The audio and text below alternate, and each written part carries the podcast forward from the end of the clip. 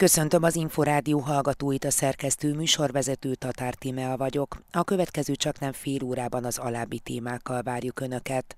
A házasság hete alkalmából mutatta be a Kincs Regüs Judit Maradjunk együtt, vállás vagy változás című könyvét. Nagyon aktuális és mindenkit érintő kérdésről van benne szó, nevezetesen pedig a házasságról, és annak minden szépségéről, nehézségéről, útvesztőiről, és remélhetőleg abból való kiút kereséseinek a megoldásairól. A Richter Gedeon Enyerté érdemelte ki a Családbarát Magyarország Központ által odaítélt családbarát védjegyet. Számunkra egy visszaigazolás abban, hogy mindaz a, az erőfeszítés, amit eddig tettünk, az valóban helytálló volt, de egyébként ez az audit arra is lehetőséget biztosított, hogy meglássuk azt a perspektívát, amilyen irányba tovább tudjuk fejleszteni a családbarát intézkedéseinek a palettáját. Bizonytalanság, céltalanság, valamint anyagi nehézségek, ezeket tartják a fiatalok nemzedékük legégető problémáinak. Míg 2008-ban a fiataloknak a legégetőbb problémája a munkanélküliség volt, most gyakorlatilag nincs benne az első 5-6 problémában, mindösszesen a fiataloknak a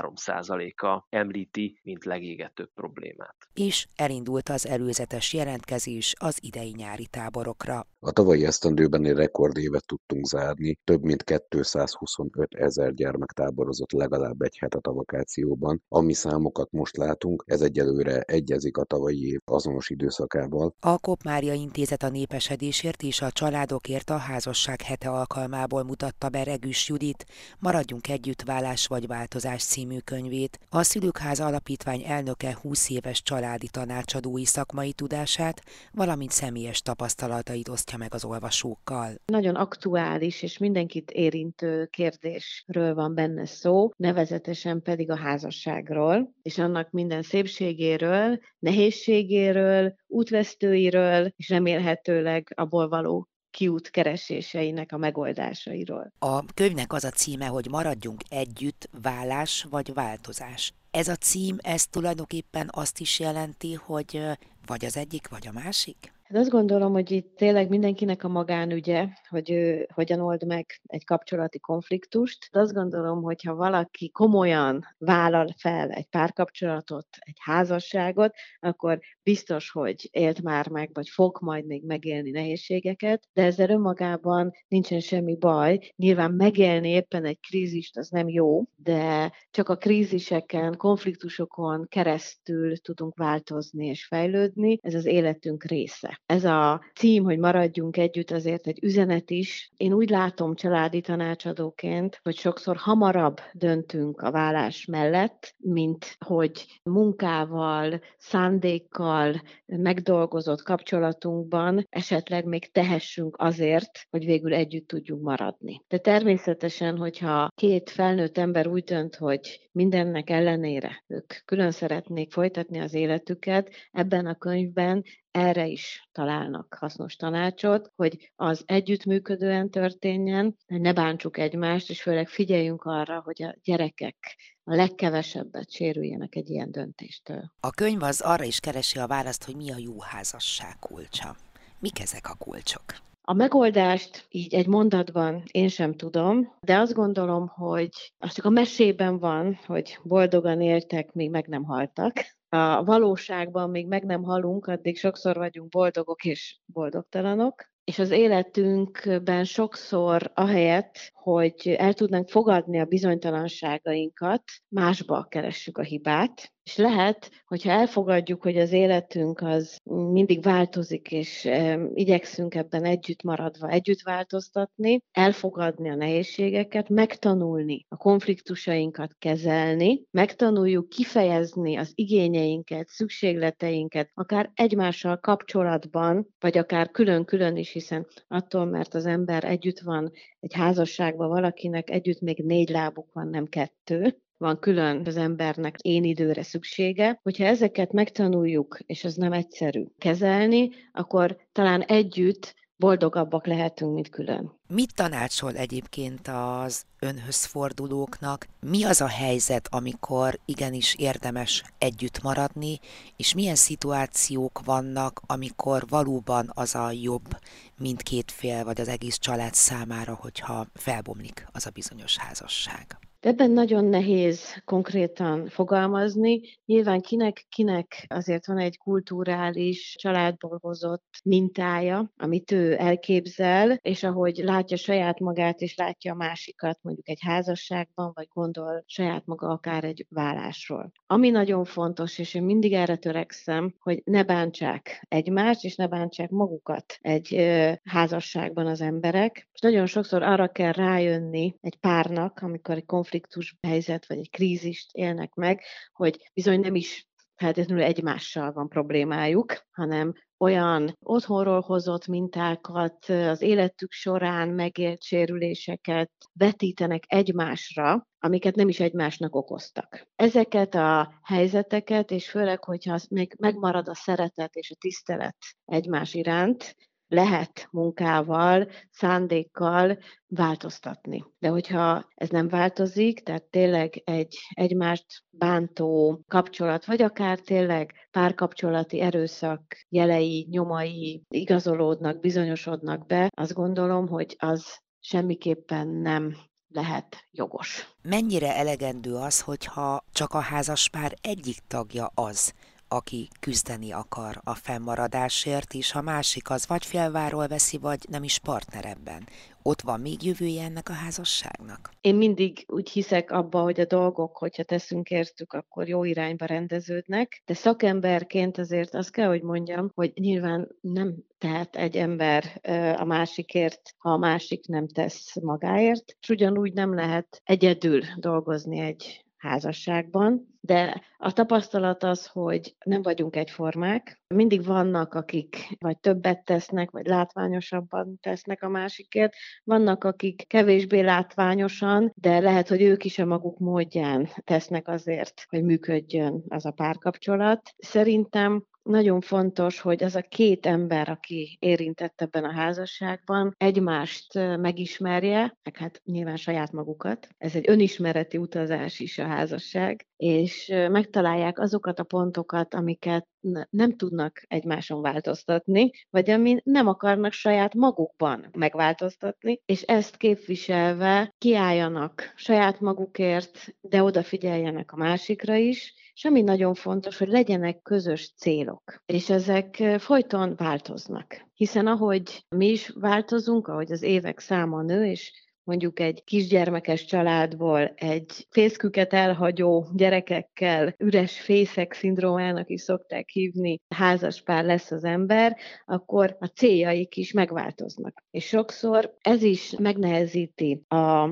házasság egyben maradását, hogy ezeket nem tudják újraépíteni. Mondjuk valakinek a gyereknevelés volt a közös cél, a körül rendeződött a párkapcsolatuk, de kirepültek a gyerekek, és most akkor mi lesz a közös cél? És ez fontos, és lehet tudatosan is erre odafigyelni, hiszen tudhatjuk, hogy az életünk változni fog. Ezért is ez a címe ennek a könyvnek, hogy vállás vagy változás, hogy változás nélkül nem fogunk tudni olyan bizonyossággal együtt maradni, mint hogyha ezt elfogadjuk, és együtt vesszük az akadályokat. Ebben a könyvben megkérdeztem több ismert és kevésbé ismert házaspárt embert, hogy ők hogyan élték meg, vagy élik meg a házasságukat, ők hogyan élik, vagy élték meg a kudarcaikat. Van benne olyan, aki elvált, aztán újra házasodott, van, aki boldog házasságban él a mai napig is, most már majdnem 40 éve. Tehát igyekeztem ebben a könyvben tényleg egy olyan mindenki számára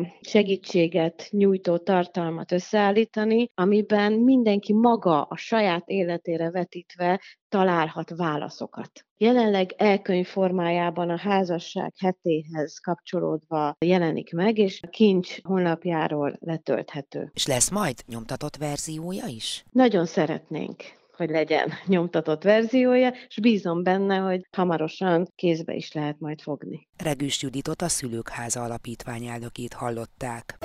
Családi Hét A Richter szemléletét igazolja vissza a Családbarát Magyarország Központ által odaítélt Családbarát védjegy, amit a közelmúltban vehetett át a gyógyszeripari cég. Willi a Richter Gedeon nyerti emberi erőforrás igazgatója. Erdei Katalinnal az elismerés apropóján beszélgettünk több mint 120 éve létezik a Richter, és már maga Richter Gedeon is egy eh, eléggé családközpontú céget eh, álmodott meg és, és alapított. Úgyhogy az elmúlt évtizedek során számos olyan jóléti juttatásunk eh, alakult ki, amelyekre ma is nagy örömmel tudunk támaszkodni, sőt, ezek egyre jobban előtérbe kerülnek, és egyre nagyobb értéket kapnak a mai rohanó világban. Ilyen például a vállalati óvodánk, de ilyenek például a vállalati üdülőink is, ahol a, a kollégáink családjaikkal együtt kedvezményesen tudnak nyaralni, illetve van lehetőség ingyen sportolásra, itt is be lehet vonni a családtagokat is ennek a juttatásnak a használatába, magánegészségügyi szolgáltatások. Az évek során számos juttatással és lehetőséggel bővült az a paletta, amit mi családorientált cégként fel tudunk mutatni. Mit tapasztaltak a dolgozók körében, hogy milyen hatásai voltak ezeknek az intézkedéseknek? Mi azt látjuk, hogy a vállalat reputációt erősen meghatározza az, hogy a Richtert mindig is családbarát, illetve így a, a környezetére hatásgyakorló cégként szerepelt. Nagyon sokan választanak minket, azért jelenleg is egyébként a munkavállalóinak közel 40%-a családos, ami azt jelenti, hogy 18 éves vagy 18 év alatti gyermekeket nevelnek. Tehát elég nagy arányban vannak nálunk családos emberek, és elég hosszú munkaviszonyokat látunk ezeknek a kollégáknak a körében. Ezzel együtt az elmúlt pár évben gyakorlatilag a technológia hatására elkezdett eltolódni, a, vagy elmosódni inkább a magánélet és a munka közötti egyensúly. És azt gondolom, hogy ennek a lehetőségeit is, és ennek a terheit is nem csak a munkavállalónak kell állnia, hanem a munkáltatónak is. Úgyhogy emiatt láttuk azt az elmúlt években, és a pandémia ezt nyilván még intenzívebbé tette, hogy a vállalatok is elkezdtek olyan programokat kidolgozni, amelyben már nem csak a kollégáknak a munkahelyi környezetére, vagy a a 8 órában teljesített munkájára vonatkozó intézkedéseket tettek, hanem elkezdtek azzal is foglalkozni, hogy milyen a munkavállalók jóléte, hogyan tudnak teljes életet élni a munkahelyen kívül is. Sok cég például azért óckodik, akár a home office-tól, akár mondjuk a részmunkaidőtől, mert attól tartanak, hogy az ilyen típusú munkavégzés például amellett, hogy családbarát, de hogy kevésbé hatékony.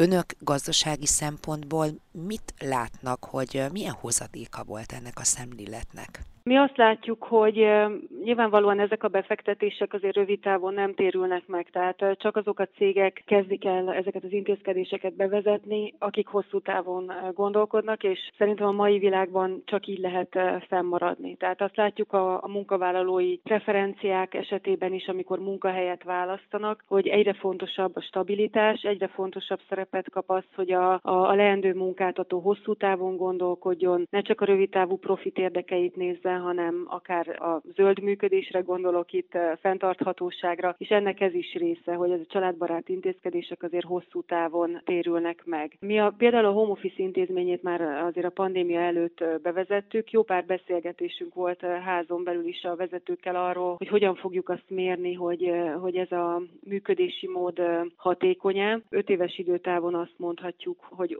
olyan szinten állandósult a home office, és egyre nagyobb arányban egyébként a részmunkaidő is a szervezetünkben, hogy ez jól működik. Tehát egyáltalán nem látjuk azt, hogy a működés rovására menne, sőt, egyrészt a bizalom a munkavállalók részéről a cég irányába nőtt, és egyébként az ellenkező irányban is ezt tapasztaljuk, tehát a munkáltató részéről a munkavállalók felé. Másik oldalról pedig a lojalitásra nagyon komoly hatása van ezeknek a rugalmas lehetőségeknek. Egy-egy állásinterjú során például felmerülnek ezek a családbarát szempontok, akár a leendő munka munkavállaló részéről, akár az önök részéről? Igen, és az utóbbi évek tendenciája, míg mondjuk 10-15 évvel ezelőtt ezt nem volt úgymond illendő megemlíteni egy állásinterjún, tehát a munkavállalók nem hozták azt föl proaktívan, hogy milyen rugalmasságot várnak el a munkahely részéről. Ma már gyakorlatilag ez az első körben elhangzik, és azt gondolom, hogy ez így is van rendjén, mert hogy ezeket az elején kell tudnunk tisztázni. A munkavállalóink is csak úgy tudnak teljes mértékben, vagy a lehető legjobb tudásuk szerint dolgozni, hogyha egyébként nem kell azon aggódniuk, hogy a család által elvártakat hogyan oldják meg. A napokban átvehették a Családbarát Magyarország központtól a Családbarát védjegy tanúsítványt.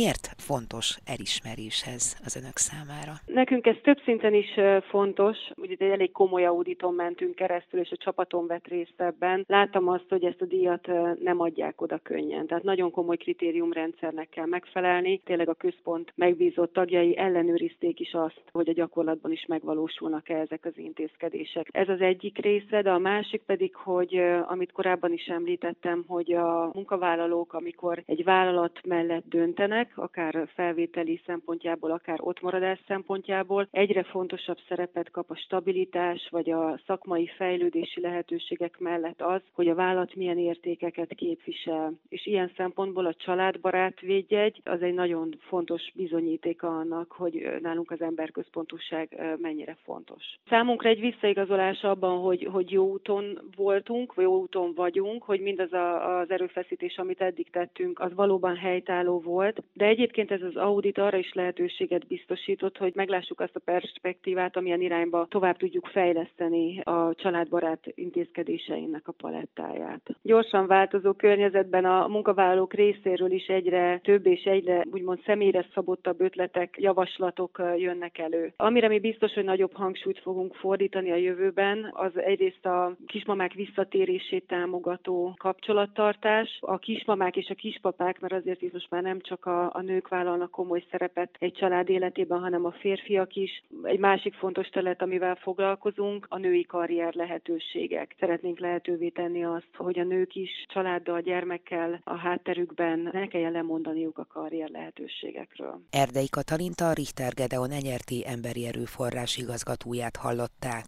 Családi Hét. Az Inforádió család és ifjúságügyi magazin műsora. Bizonytalanság, céltalanság, valamint anyagi nehézségek, ezeket tartják a 15 és 29 év közötti fiatalok nemzedékük leginkább égető problémáinak. A Matthias Corvinus Kollégium Ifjúságkutató Intézetének felméréséből az is kiderül, hogy a megkérdezettek mindössze 3%-a fél a munkanélküliségtől. Székely Leventét az Ifjúságkutató Intézet vezetőjét hallják. Az Ifjúságkutató Intézet készített egy reprezentatív kutatást ezer fő megkérdezésével a 15-29 évesek körében. A fiatalokat arról kérdeztük, hogy mi számukra a legégetőbb probléma, pontosabban, hogy milyen problémát látnak legégetőbbnek a nemzedékükben. Az ezredforduló óta rendszeresen nézzük a legégetőbb problémának az alakulását. Most a bizonytalanság kiszámíthatatlan jövő a legfontosabb, legégetőbb probléma a fiatal nemzedékben. Ezt követi az anyagi nehézségek, elszegényedés, majd harmadikként a céltalanság, negyedikként a baráti társaságok, közösségeknek a hiánya, és az ötödik legégetőbb probléma a drogok, kábítószer, alkohol terjedése. Nagyon érdekes azt megfigyelni, hogy a baráti társaságok, közösségeknek a hiánya az korábban nem volt volt ennyire fontos probléma ebben a nemzedékben. Ezt a koronavírus járvány idején felvett kérdőíveknél láttuk, tehát a 2020 év végén végzett kutatásunkban jött elő ez a probléma ennyire a probléma térkép élére, és most a legfrissebb kutatásunk, amitnek az adatfelvételét most fejeztük be, látjuk azt, hogy a szerepe ennek a problémának megmaradt, tehát ebben a tekintetben beszélhetünk arról, hogy a koronavírus járványnak még mindig van egy ilyen elhúzódó hatása, elhúzódó negatív hatása a baráti társaság társaságokra vonatkozóan. A felmérésnek egy nagyon fontos megállapítása az, hogy az olyan problémák, amelyek, amelyek eléggé konkrétak tudnak lenni, mint például a munkanélküliség, az elhelyezkedési nehézségek, ezek nincsenek a probléma térképnek a, az elején, míg nagyjából egy ilyen bő tíz évvel ezelőtt, 2008-ban a fiataloknak a legégetőbb problémája a munkanélküliség volt. Ez folyamatosan veszített a szerepéből, és most gyakorlatilag nincs benne az első 5-6 problémában, mindösszesen a fiataloknak a 3%-a említi, mint legégetőbb problémát. Székely Leventét az Ifjúságkutató Intézet vezetőjét hallották. Elindult az előzetes jelentkezés az idei nyári táborokra. A teljes ár akár 15%-át is megspórolhatják a szülők az előfoglalással. Rozgonyi Ádám kérdezte a részletekről Tóth Bélát, a táborfigyelő.hu és a táborminősítő.hu vezetőjét. A tavalyi esztendőben egy rekordévet tudtunk zárni, több mint 225 ezer gyermek táborozott legalább egy hetet a vakációban, és hát azt látjuk, hogy annak ellenére, hogy árnövekedés van, a jelenlegi foglalási tendenciák, ami számokat most látunk, ez egyelőre egyezik a tavalyi év azonos időszakával. Egyre több szülőtől halljuk, hogy a munkáltatók nem tudnak hosszabb szabadságot kiadni a nyári időszakra, és sok helyen ugye a nagyszülők már vagy nincsenek köztünk, vagy pedig annyira távol laknak, hogy nehezen tudják megoldani, hogy a 11 hetes nyári szünet alatt végig figyeljenek a gyerekekre, amíg a szülők dolgoznak, és innentől kezdve abszolút nyilvánvalóvá válik az, hogy táborba kell küldeni a gyermeket, és ezáltal a helyeknek is, vagyis a kínálatnak is meg kell lennie, amit úgy látunk, hogy ez rendben lesz, és a keresletnek is. Milyen szempontok szerint válogassanak a szülők nyári táborok között? Hogyha a gyermek oldaláról nézzük, akkor érdemes a gyermekhez leginkább passzoló tábort választani. A szülői oldalról pedig nagyon fontos, hogy biztonságos és legálisan működő tábort válasszunk. A tavalyi év augusztusában volt az Országos Fogyasztóvédelmi Egyesületek Szövetségének egy felmérése. Egyre magasabb számban jöttek szülői visszajelzések, panaszok, hogy nem kaptak annyi étkezést a gyermekek, mint amennyi elő volt írva. Nem valósultak meg azok a programok, amikért a szülők fizettek, és ezért arra kérjük a szülőket, hogy csak csak és kizárólag legálisan működő, ellenőrzött táborokba vigyék a gyermekeiket. Vagyis tessék megnézni, hogy egy vállalkozás, egy alapítvány, egy egyesület legyen a tábornak a szervezője, akivel szerződést kötünk, akár ez egy jelentkezési lap is lehet, illetve számlát kapunk például az előleg befizetéséről. Ezek azért fontos dolgok, mert onnantól kezdve ezen táboroktól elvárhatjuk, hogy minden egészségügyi és biztonsági szabályt betartanak, minden olyan program megvalósul, amire a szülő fizetett. Tud Bélát a táborfigyelő.hu és a táborminősítő.hu vezető vezetőjét hallották. A családi hitadásában ezúttal beszámoltunk arról, hogy a házasság hete alkalmából mutatta be a kincs Regüs Judit Maradjunk együtt, vállás vagy változás című könyvét. Nagyon aktuális és mindenkit érintő kérdésről van benne szó, nevezetesen pedig a házasságról, és annak minden szépségéről, nehézségéről, útvesztőiről, és remélhetőleg abból való kiút kereséseinek a megoldásairól. Szóltunk arról, hogy a Richter érdemelte ki a Családbarát Magyarország központ által odaítélt családbarát védjegyet. Számunkra egy visszaigazolás abban, hogy mindaz a, az erőfeszítés, amit eddig tettünk, az valóban helytálló volt, de egyébként ez az audit arra is lehetőséget biztosított, hogy meglássuk azt a perspektívát, amilyen irányba tovább tudjuk fejleszteni a családbarát intézkedéseinek a palettáját. Hallhattak arról, hogy a bizonytalanságot, a céltalanságot, valamint az anyagi nehézségeket tartják a fiatalok nemzedékük legégető problémáinak. Míg 2008-ban a fiataloknak a legégetőbb problémája a munkanélküliség volt, most gyakorlatilag nincs benne az első 5-6 problémában, mindösszesen a fiataloknak a 3%-a említi, mint legégetőbb problémát. A Családi Hit mostani és korábbi adásait is visszahallgathatják az infostart.hu oldalon. Én köszönöm megtisztelő figyelmüket, a szerkesztő műsorvezetőt Tatár Tímát hallották.